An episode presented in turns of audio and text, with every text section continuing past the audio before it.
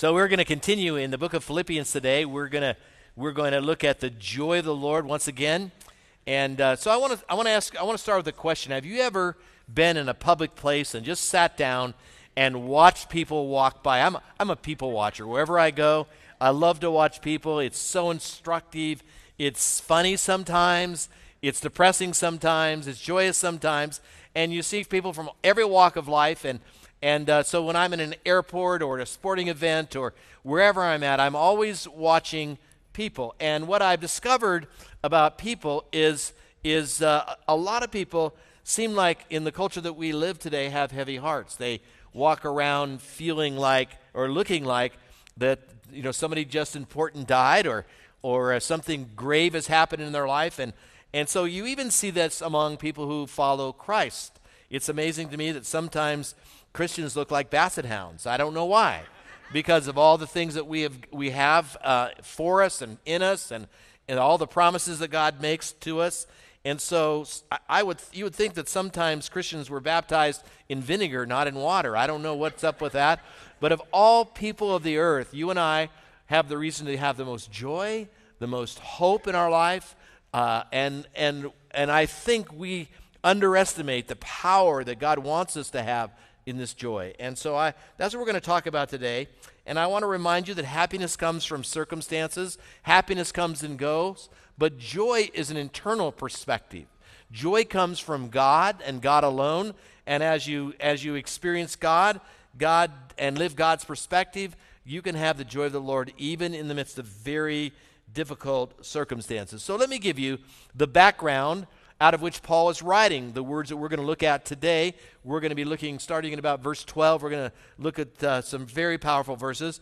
But let me give you some background. For the last four years, Paul has had some pretty miserable circumstances. He spent two years in a jail in uh, Caesarea and on a trumped up charge that he was not guilty of. He was then sent on a ship to go to Rome to stand trial. But the problem is, is the ship got broken up and he was shipwrecked on, and stranded on an island. And when he landed on the island, he got bit by a poisonous snake. I mean, that's not a good day, right?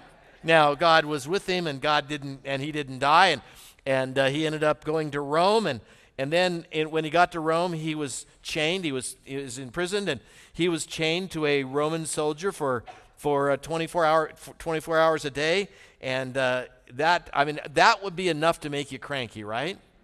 I mean, just to be chained to somebody for 24 hours a day.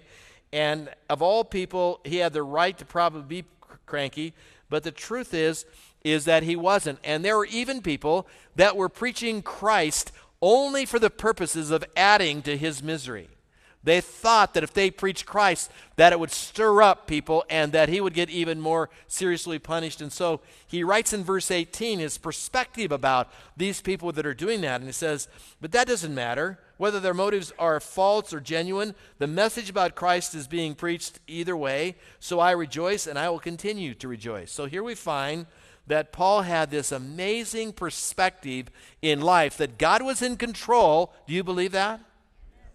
and that in the big things and the small things he didn't sweat them he just he just realized that whatever happened in his life that god was orchestrating and directing and that he could rejoice and he could just sit back and watch god at work inside of his life and and that is just a an amazing perspective to have is to have that kind of attitude of of, of not positive thinking but having a positive look on what god is doing that because you know life is hard. I mean, we don't want to we want to admit that life is hard, but we want to have a realistic perspective of what God is doing as well. It's like this enthusiastic uh, mom who went to her first her son's first little league game, and uh, he was pitching that day, and he was a horrible pitcher. He walked every every batter he got that got up. He walked, and uh, first inning it was 14 to nothing, and so eventually there was a batter that got up and smacked the ball to right field, uh, you know, got a base hit. And his mom, in reaction to that, I mean, this is how positive his, this mom was about her son, going, Oh, shoot, darn it. That kid messed up my kid's no hitter. now, that's, that's a good perspective to have, I suppose. So, what I want to do with you today is I want to give you four essentials. If you are going to live the kind of life of joy that Paul had in the midst of difficult circumstances. Let's stop there. Do you really want that kind of joy in your life? Do you want to have the kind of joy that supersedes the circumstances of your life? Do you want to have that joy? So, if you're going to have that kind of joy, you were kind of uncommitted there, uh, by the way. I'm going to talk to you because this side of the audience apparently doesn't. You all want to have that kind of joy in your life? All right, amen. So, so the truth is, is that there are some things that we have to adopt. There are some things that we have to take on. There are some things that we have to believe and we have to practice if you, are, you and I are going to have that kind of joy. So, the first essential to joyful living is having the right perspective of life. And here was Paul's perspective, beginning in chapter 1, verse 12. I already gave you the background of where he was. He says, And I want you to know, my dear brothers and sisters, that everything that has happened to me here has helped to spread the good news. The snake bite, the chains, the ship, you know, g- being taken to Rome against his will. He said, all of those things, everything, everything that has happened to me has happened for one purpose, and that is so that I would have a platform to present the gospel of Jesus Christ. And that isn't that an amazing perspective? And, and here's the truth: everyone has problems, right? Everyone has problems. You, let, let me just see here today anybody here not have problems? All right, because I'm going to become your problem after service if that's the case, right in your face. I'm going to tell you about all the problems you could have. The one thing we all share in common is that you and I are not problem free. We have, whether we acknowledge them or whether we try to ignore them, it doesn't matter. All of us have one thing that we share as humans, makes us human is that all of us have struggles and drama and problems that we have in life. And I, am going to tell you what I'm going to love about heaven. I'm gonna, the thing that I'm going to love most about heaven is this is this is amazing. This is super sauce. This is just amazing. There is no drama in heaven. Isn't that great? There is no drama in heaven. Nobody's around you stirring stuff up. Nothing nothing like that ever happens in heaven. And so Everyone has problems. Your problems are not as important, however, as how you look at your problems. So if I'm going to have joy in my life, I've got to have the right perspective about my problems as I face them. So look at Philippians chapter 1 verse 13. Again, we're going back to that issue where these people are stirring things up about Paul, and he says for everyone here, including the whole palace guard knows that I am in chains because of Christ and because of my imprisonment, most of, most of the believers have, have gained confidence and boldly speak God's message without fear. Here's Paul's perspective is that he realized that the whole palace guard was being influenced influenced by him. Now, let's stop there, time out. So, what's the big deal about that? Let me explain to you what the big deal is. These palace guards were elitist Roman soldiers. So much so that almost all of them were destined to some form of leadership in Rome. In fact, the, the, Nero had to court their favor. If Nero wanted to do something, Nero would have to court these elitist guards' favor. And so these are very influ- influential people. And the truth is, is that Paul was chained to one of those. Every four hours he was chained, four to six hours, he was chained to one of them. So he had the opportunity. I'm just wondering who's chained to who. You know what I mean? I mean, I wouldn't want that assignment if I was an unbeliever. Oh, you get to go be chained to Paul? Because you know what Paul would do? Paul, Paul would be telling you about the love of Christ for your life and how, how your life would be so much better if you would just believe on him whom God has sent. And so here we have Paul's perspective of knowing that even in the midst of this difficult circumstance, in his, the midst of his problems, that God was using him to influence a nation. Paul was living out what he penned to the Romans later on in this book, eh, the book of Romans. And he says, And we know that God has causes everything to work together for the good of those who love God and are called according to his purpose. He's living out that verse of scripture right in our in front of our eyes. And here's what I learn is that every problem that I have, God has a purpose for. God has a purpose behind every one of my problems. Every one. And so the issue is you know, as I think about this, I shouldn't be asking, when I have a problem, I shouldn't be asking, why? Why, God? Have you ever asked God why? I'm going to give you, a, I'm going to tell you why. None of your business. That's God's business. But there is something that is your business, and that is the question what? I should be asking, what should I do here, God? What, do, what should you have me to do? What do you want me to say? How should I respond? But why doesn't have an answer to it. You're going to be frustrated to, to no end if you keep asking the question why. I mean, when I I got an illness several years ago, and and that was my first question, God, why? You know, I you know, hey God, I'm trying to serve you. Why? What's happening? Why is this? Why is this taking place? And I asked that for about a month, and then I realized I'm not getting an answer here. You, God, you're not cooperating with me. You're not telling me why. You're just telling me what. And you know, come on, God, let me have the answer why. And He just never told me why. And I'm telling you the same thing will be true of your life. He's, God is not interested in answering the question why, because why has no faith to it. If you know the answer of why, then you don't have to have any faith in your life to live out whatever problem you're dealing with. But what does have to have faith? So, God, what do you want me to do in the midst of my circumstances? And let's stop asking the wrong question, start asking the right question. So the question then is is what is up with Paul? Why could he have such a positive perspective on his difficult circumstances? And so I'm going to I'm going to give you a glimpse into Paul's life. I am certain and I know that Paul didn't have Google Maps in his day. You understand that? But Google Maps have helped me understand a great deal about God. And here's how. You know, whenever I'm traveling, I, I, how many use Google Maps here? Anybody use Google Maps? Okay, it's a great tool that we have. Whenever I get lost, you know what I do? Is I zoom out. I just zoom out. I got to get a larger perspective. Oh, there I am. There's where I want to go. See, sometimes I get so detail oriented that I lose my way. Have you ever has that ever happened to you?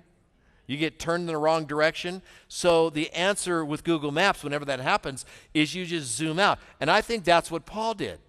Paul had the ability, the uncanny ability, to zoom out and see life from God's perspective, to see the planet from what God saw. And I think that is so helpful in my life. To see my problem from God's perspective is absolutely essential if I'm ever going to have joy in my life. And I'm just so you know, there's always an end to your problem. Problems are not permanent. God is permanent, problems are not. There's always an end to whatever you're going through, so you just have to learn to zoom out for God's perspective. The second essential for joyful living, first one is I have to have the right perspective. The second one is that I have to live with the right priority in my life. And priority is essential. I, when you want to know somebody who is effective in this world, if you, every time you see someone who is effective, I'm going to show you someone who has the right priority in their life. So I want to start with a question What is your number one priority? If you don't know, then look at me right now. I'm going to say something to you that's a little bit hard. It's quite harsh, but it's true. Then you are right now living out someone else's priorities for your life. If you're not living your own priority out, if you haven't figured that out, then you are now just responding to what other people want you to do. So, what's essential if I'm going to have joy in my life is to figure out my number one what is the number one priority that I have, and I live through my problems with that priority. When things get tough, I have to really understand what's important. I really need to know when things get tough what's important. And sometimes we get lost there in that, that piece because we lose our priority when things get tough. There was a true story of a lady in somewhere in Texas who it was 99 degrees out, very humid, and she accidentally locked her baby in her car. And could you imagine? And you're talking about minutes here, and this child could die with no air conditioning and, and you know and, and you know and just suffocating in that car. So she's frantic. There's a tow truck driver that was in the area. He saw what was going on. He ran to his truck. He got a hammer out. He ran to the car and he busted out the back window of her car. Rescued the baby. You would think that would be the end of a great story. Amen. You know, would you say amen to that? Amen. That was a great story, right? But the mom was a little upset because now her window's broken. And so she said, It wasn't there another way? Couldn't you have gotten one of your tools out? And uh, so she lost. Here's what happened in the middle of this crisis, she lost her priority. And that happens sometimes. And by, if I don't know what my priority is, I'm going to get lost in the journey. So I need to know what my number one priority is. I don't know what it is for your life, but I do know what it was for Paul's life. And I'm pretty certain I know what it is for my life.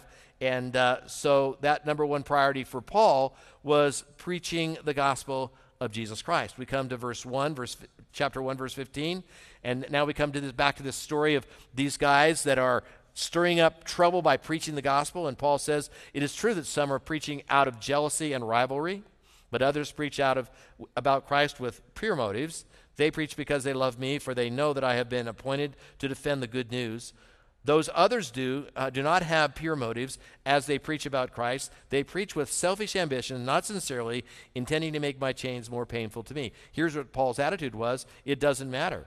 I don't care. I don't care whether someone preaches for right motives or wrong motives. He just cared that the gospel of Christ was preached. That was you can see in his life that was his number one priority was the gospel of Jesus Christ. And I want to suggest to you as a believer, as somebody who is a Christ follower, you can have many priorities, but in my opinion, if you want to really walk with God and have the joy of the Lord, having the perspective or the priority that that the gospel is the number one important thing in your life. The Christ, the fact that Christ died for you, that he was buried and rose again, and now commissions you to live in this world with that message of transformation, that has to become the most important thing in your life. So the question I want to ask you again, what is the most important thing in your life?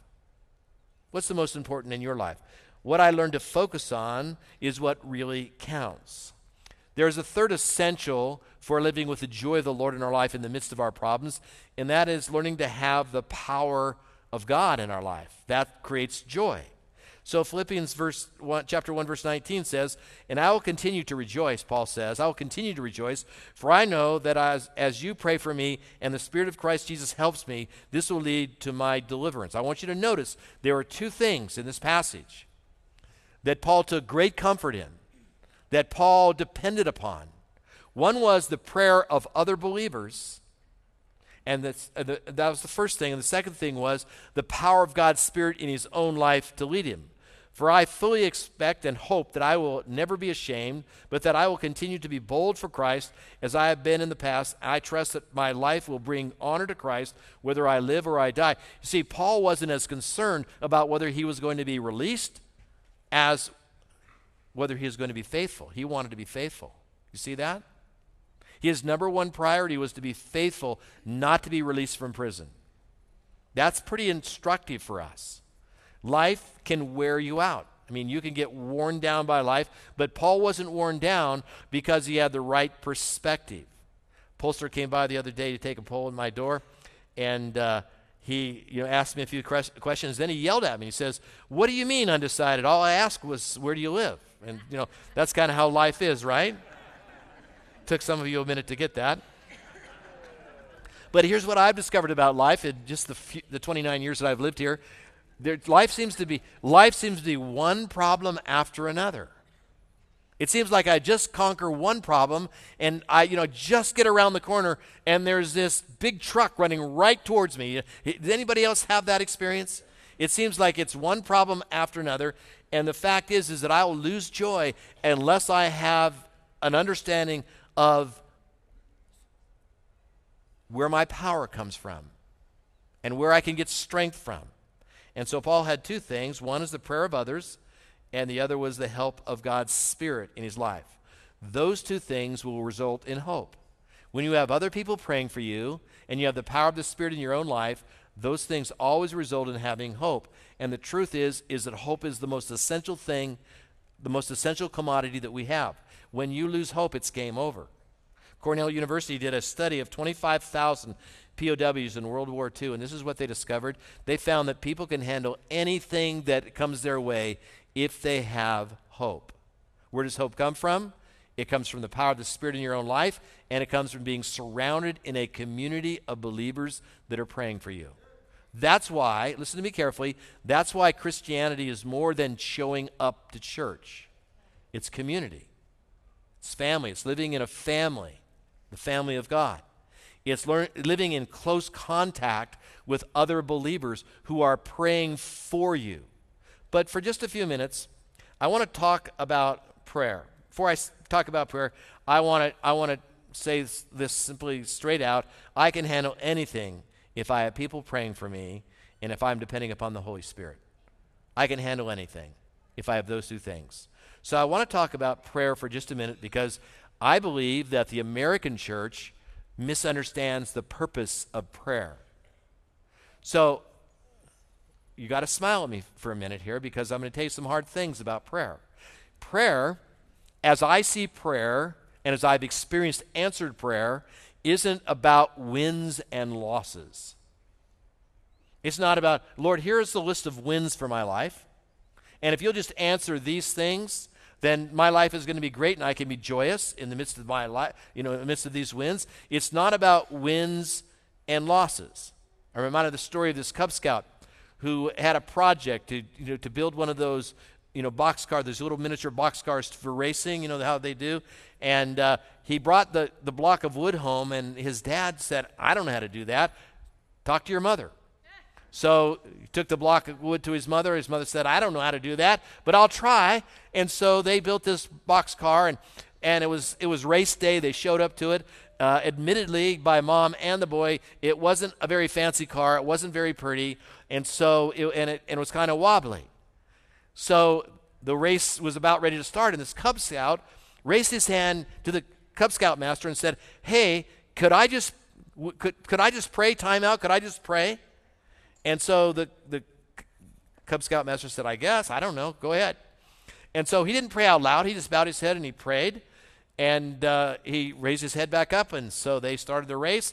And there was a series of races, and he won. Uh, to his car made it to the finals. He won to the finals, and so it was down to his car against one other car. And so they let these things go, and right at the last second, Right at the last second, the other car, his competitor, sped past his car and he lost. And he jumps up and he shouts at the top of his lung, Hooray! You know, something like that. And so the Cub Scout master was a little confused because he didn't, he, the kid lost and he didn't know why, he didn't know why he was celebrating so hard. And uh, so he walks up to him and said, So, you know, didn't you pray to win? And the little boy said, No, I didn't pray to win. I just prayed that I wouldn't cry if I lost. right? And maybe that's a good prayer for you, right? Because prayer isn't about wins and losses, it's about the character of God in you, it's about the honor of Christ in you. It's about the power of hope inside of you. And maybe, you know, uh, you know, here's the thing. John the Baptist in the center of God's will got his head cut off. He got his, you know, people say, you know, it's safe to be in the center of God's will. I've heard preachers say that and I'm thinking, really? I don't think John would say that if he were here today. Got his head cut off, being right in the center of God's will. And I'm just simply saying, maybe his prayer is just don't make me cry. You know what I mean? I, maybe that's a great prayer for us is that God, give me the character that I need to face this problem in my life with grace and glory and honor to your name. Maybe that is how I should learn how to pray. Prayer is not about necessarily wins and losses. God gives us answers to prayer in wins, but sometimes his answer is no, and sometimes his answer is wait. And I've got to be willing to be joyous in the midst of all that. So if I just understand the power of prayer, what I should be getting people to do is pray for me, pray for me that I would have the right character to deal with whatever God wants me to deal with. That I would have the right spirit inside of me to be resilient. Does that make sense? So prayer is about character, it's about intimacy, it's about your relationship with God. Those are the more, most important things about prayer. It's not about all the answers. Do you get that? Now, God, when God answers, you should be celebrating and you should be telling everybody about the glory of Christ. But what happens when He doesn't? You should do the same thing. You should be honoring Him in the same way when His answer is no, because He has a bigger plan. The fourth essential for joyous living is a purpose beyond myself. I've got to learn to live with a purpose beyond myself. This, purpo- this purpose can't have me at the center. I can't, my purpose can't be focused around me. Philippians chapter 1 verse 21 says, this is Paul writing, he says, "For me living means living for Christ, and dying is even better." For me, to live is Christ, to die is gain. That's what he's saying. If you're living for, for, possessions, for pleasure, for position, for prestige, for wins, for losses, if you're winning, if you're living a life for wins and losses, you're going to either burn out or burn down. That is, no, that is not God's intended will for how God calls you to live. He doesn't call you to live for wins and losses. He calls for you to live for His purposes. And here's what I have learned along the way. This is a cheesy acrostic, but it's going to help you remember this. This is how I learned to live.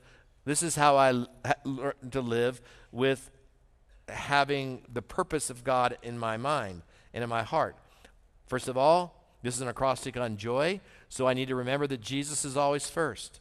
Others are always second, and I'm third. That is how I'm supposed to live. That's how Jesus modeled it. That's what Jesus intended.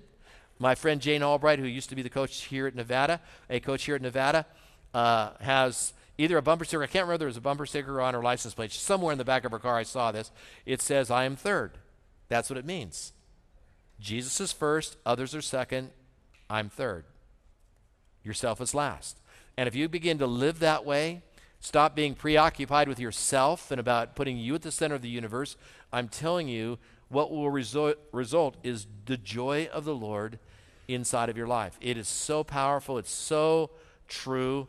And I am convinced that the reason there is so much depression in the culture that you and I live, that depression has skyrocketed in the last 20 to 30 years. People are living with depression at unprecedented rates suicides and major depressions.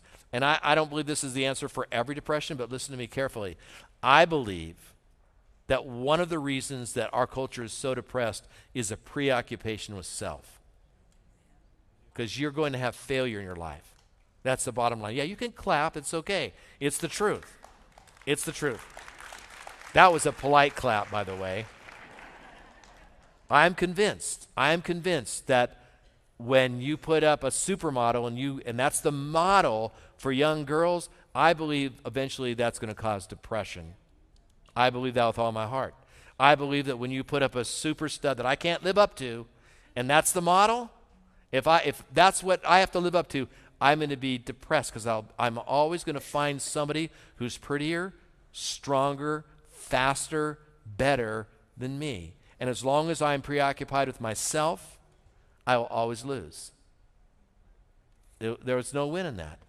So I believe that I've got to figure out what God's purpose is for my life, and that purpose does not mean that I'm at the center of that. I'm just not the center. And I believe that if you start living that way, you start living for the greater purpose in your life, and you start living out putting Jesus first, others second, and yourself last, I believe that that formula will, will always win in the end. It always wins in the end. I believe with all my heart that God wants you to have joy, but you're not going to have joy when you're preoccupied with self. Does that make any sense to you at all? That's the book of Philippians, my friends. It is.